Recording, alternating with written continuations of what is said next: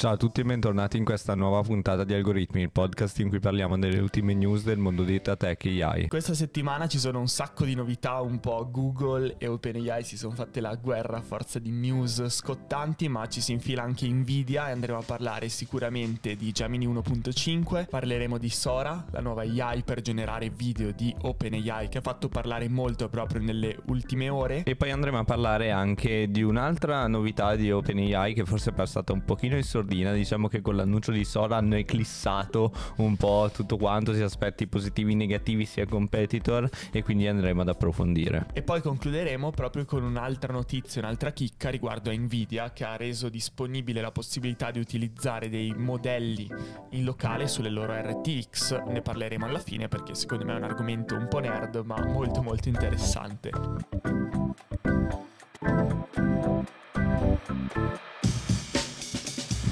Ma partiamo dal lancio di Gemini 1.5. Gemini 1.5 è il nuovo modello che viene, diciamo, attaccato al chatbot di Google che prima si chiamava Bard, ora sembra chiamarsi proprio Gemini ed è un modello che sfrutta l'architettura Mixture of Experts, che è un po' la stessa architettura che usa Mistral e che si dice usi GPT-4 che praticamente consente di utilizzare diversi modelli specializzati su diverse expertise, per esempio uno in ambito legal, uno in ambito scientifico, eccetera, eccetera, e per ogni domanda andare a sfruttare le capacità del modello specifico di generare la risposta migliore. Secondo i test, i test fatti da Google, quindi prendiamoli un po' con le pinze, riesce a performare in modo simile ma leggermente rimo- migliorato rispetto a Gemini 1.0 Ultra, quindi il loro modello più grande fino ad oggi, e ha una token token context window, quindi diciamo una capacità di eh, prendere dell'input di 128.000 token, quindi molto molto estesa. La cosa assurda che ha fatto notizia dal lancio è che questa finestra può essere estesa fino a un milione di token in dei casi specifici e questa lunga finestra di contesto permetterebbe di mangiarsi degli interi libri e di mantenere il contesto su tutto. Ovviamente questa cosa bisogna andare a verificarla, bisogna testarla perché sappiamo che Google negli ultimi mesi ha fatto delle sparate a livello marketing che non sempre poi sono state portate avanti anche nella realtà a livello pratico. Come ho detto prima, una cosa interessante è il fatto che abbiano reso pubblico che usano questa architettura multitesta, quindi con multimodello, immaginatevela come un'idra con più teste dove ogni testa è un modello e si riesce a sfruttare le capacità di ognuno nel momento in cui effettivamente quell'expertise di quel modello serve. E secondo i benchmark questo modello Gemini 1.5 migliora le performance della versione 1.0 nell'87% dei benchmark che loro utilizzano per il development dei large language model, quindi diciamo fa un passo avanti significativo. L'abbiamo voluto portare come prima anche su una notizia che è passata passato un po' in sordina con il rilascio di Sora perché appunto sono state rilasciate prima Gemini e poche ore dopo è stato poi annunciato Sora che anche con la possibilità visiva appunto di, di questa tecnologia. Ha fatto un grandissimo rumore però è sicuramente una tecnologia molto interessante. Google sta facendo dei passi avanti incredibili a mio avviso. Secondo me è anche interessante notare come poche ore dopo da, da questo annuncio che comunque era un annuncio che avrebbe fatto rumore OpenAI abbia lanciato Sora. Quindi effettivamente un mio dubbio è stato che OpenAI avesse questa cosa eh, diciamo pronta da far uscire e che volesse sfruttare tutto il boom mediatico che avrebbe fatto per andare a oscurare l'annuncio di Google, che è qualcosa secondo me di possibile, pensando che OpenAI è una startup molto agile, quindi tra virgolette avere più pronto un piano di lancio. Anche perché diciamo non hanno lanciato niente in verità, sì. non hanno lanciato nessun modello. Sì, hanno lanciato il fatto che avevano questo modello e hanno fatto vedere dei video generati da AI, poi ne parleremo più nello specifico, però è stato interessante vedere anche queste guerre marketing a poche ore di distanza, ecco che secondo me non sono del tutto casuali. Nella seconda notizia parliamo di OpenAI, ma non di Sora. Un'altra notizia eh, che è uscita è, pro- è, proprio quella dell'aggiunta della memoria cross chat all'interno di ChatGPT, una memoria che va a ricordare chi è l'utente, va a ricordare quali sono le preferenze dell'utente, ricordare diversi eh, dei dati che vengono forniti dall'utente, come dicevo prima, cross chat, quindi quello che si sostituisce un po' alle informazioni che già prima si potevano dare di contesto a tutte le chat, ma è qualcosa che viene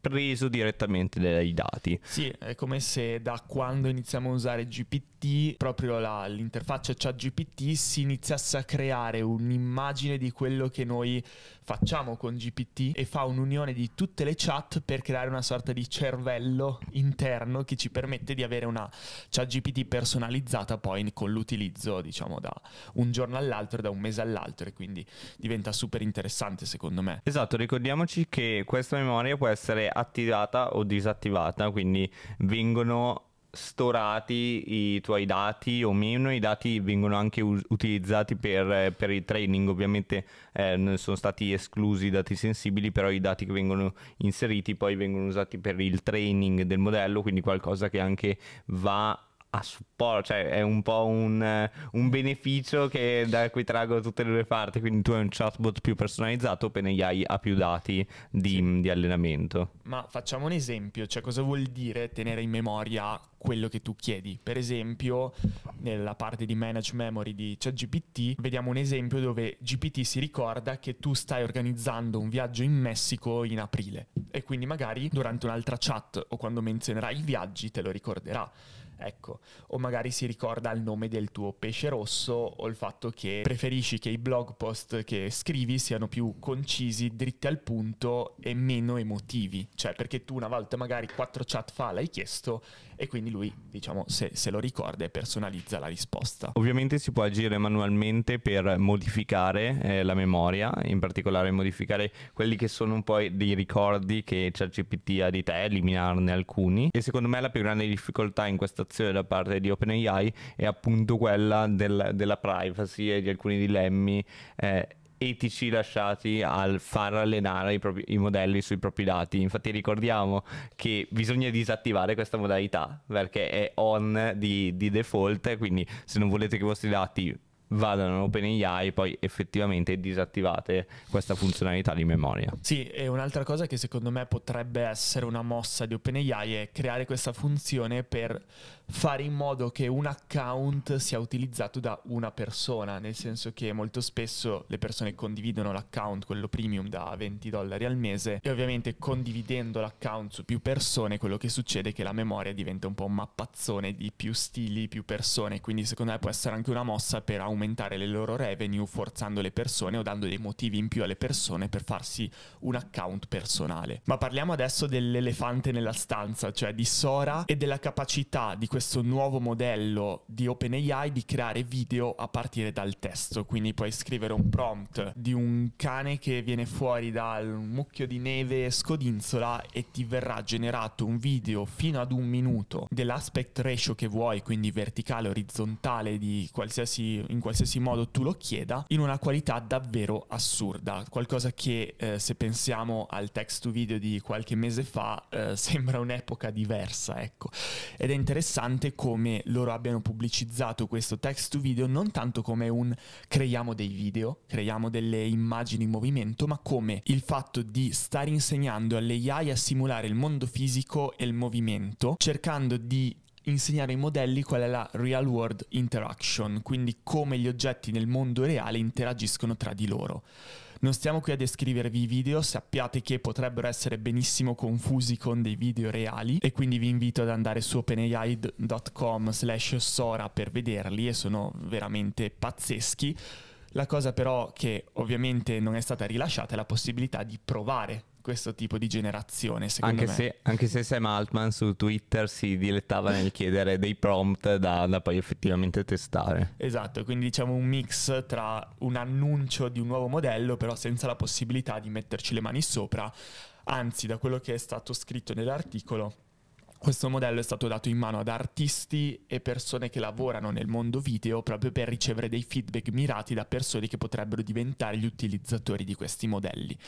Un'altra cosa interessante è che da Eleven Labs, che è questa startup che si occupa principalmente di generazione audio, è stato generato anche l'audio dei video e è qualcosa di veramente molto interessante che vi invito ad andare a vedere appunto il video associato all'audio e come sia tutto generato da intelligenza artificiale. Secondo me questo è un passaggio molto importante, poi vedremo quando il modello verrà effettivamente rilasciato se i risultati presentati sono cherry picked o se effettivamente abbiamo un modello di questa potenza, però sembra qualcosa di veramente sorprendente. Ovviamente anche degli errori vengono generati da questo modello, quindi ci sono dei video all'interno del blog post che fanno vedere per esempio un prompt che dice crea un gruppo di volpi che giocano in un prato, qualcosa del genere, e quello che succede è che le volpi inizialmente sono tre, poi dal nulla sbucano proprio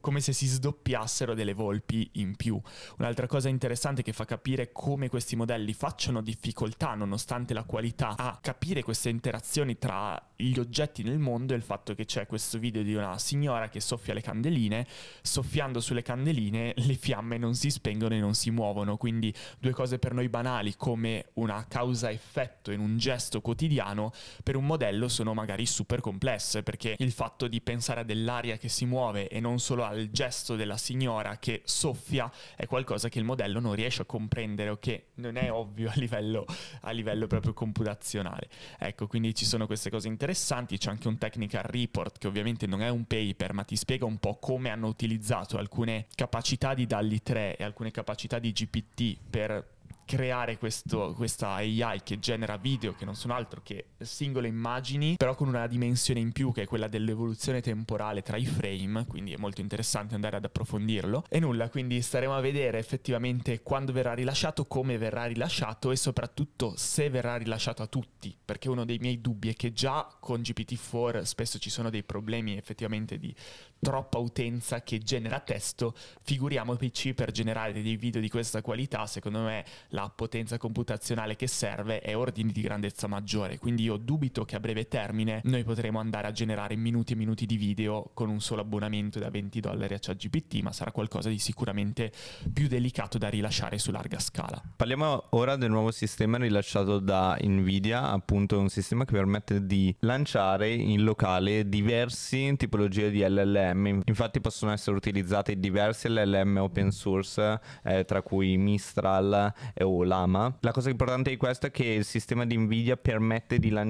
in locale gli LLM, in particolare sfruttando una GPU di Nvidia, una GeForce RTX e questo permette sia di interrogare i file che si hanno in locale sul vostro PC, ma sia di interagire con il web. Viene fatto per esempio il caso di video YouTube che possono venire interrogati, quindi si copia banalmente il link, lo si inserisce all'interno del software fornito da Nvidia e vengono appunto date risposte alle domande. Questo secondo me è un primo passo verso l'utilizzo locale di large language model. È qualcosa di cui anche Carpati ha parlato tanto, introducendo anche il concetto di sistema operativo basato su language model, appunto una rivisitazione eh, totale di quelli che sono oggi i nostri sistemi operativi. È sicuramente qualcosa a cui stare attenti e che in futuro, soprattutto per la privacy, eh, che lanciare in locale questi mm, linguaggi può dare all'utente rispetto a quello che abbiamo visto prima, appunto eh, con, con OpenAI, che si ricorda anche il primo eh, prompt che gli avete dato, è sicuramente qualcosa di interessante che sempre più clienti, soprattutto corporate secondo me, quindi aziende può interessare molto. Sì, esatto, magari un'azienda potrebbe scegliere due cose quando non vuole, tra virgolette, condividere i dati sensibili o creare delle istanze private su cloud, cosa che già tante aziende stanno facendo, ma che magari nel lungo termine può diventare costoso se ci sono migliaia e migliaia di persone che utilizzano quell'istanza, oppure crearsi del, delle proprie soluzioni anche fisiche con delle GPU di questo tipo che permettono di rannare dei modelli fisicamente magari all'interno di alcune strutture, magari nelle aziende più grandi, quindi ci saranno varie opzioni. Il mio dubbio ricade sempre ovviamente sulla disponibilità di queste GPU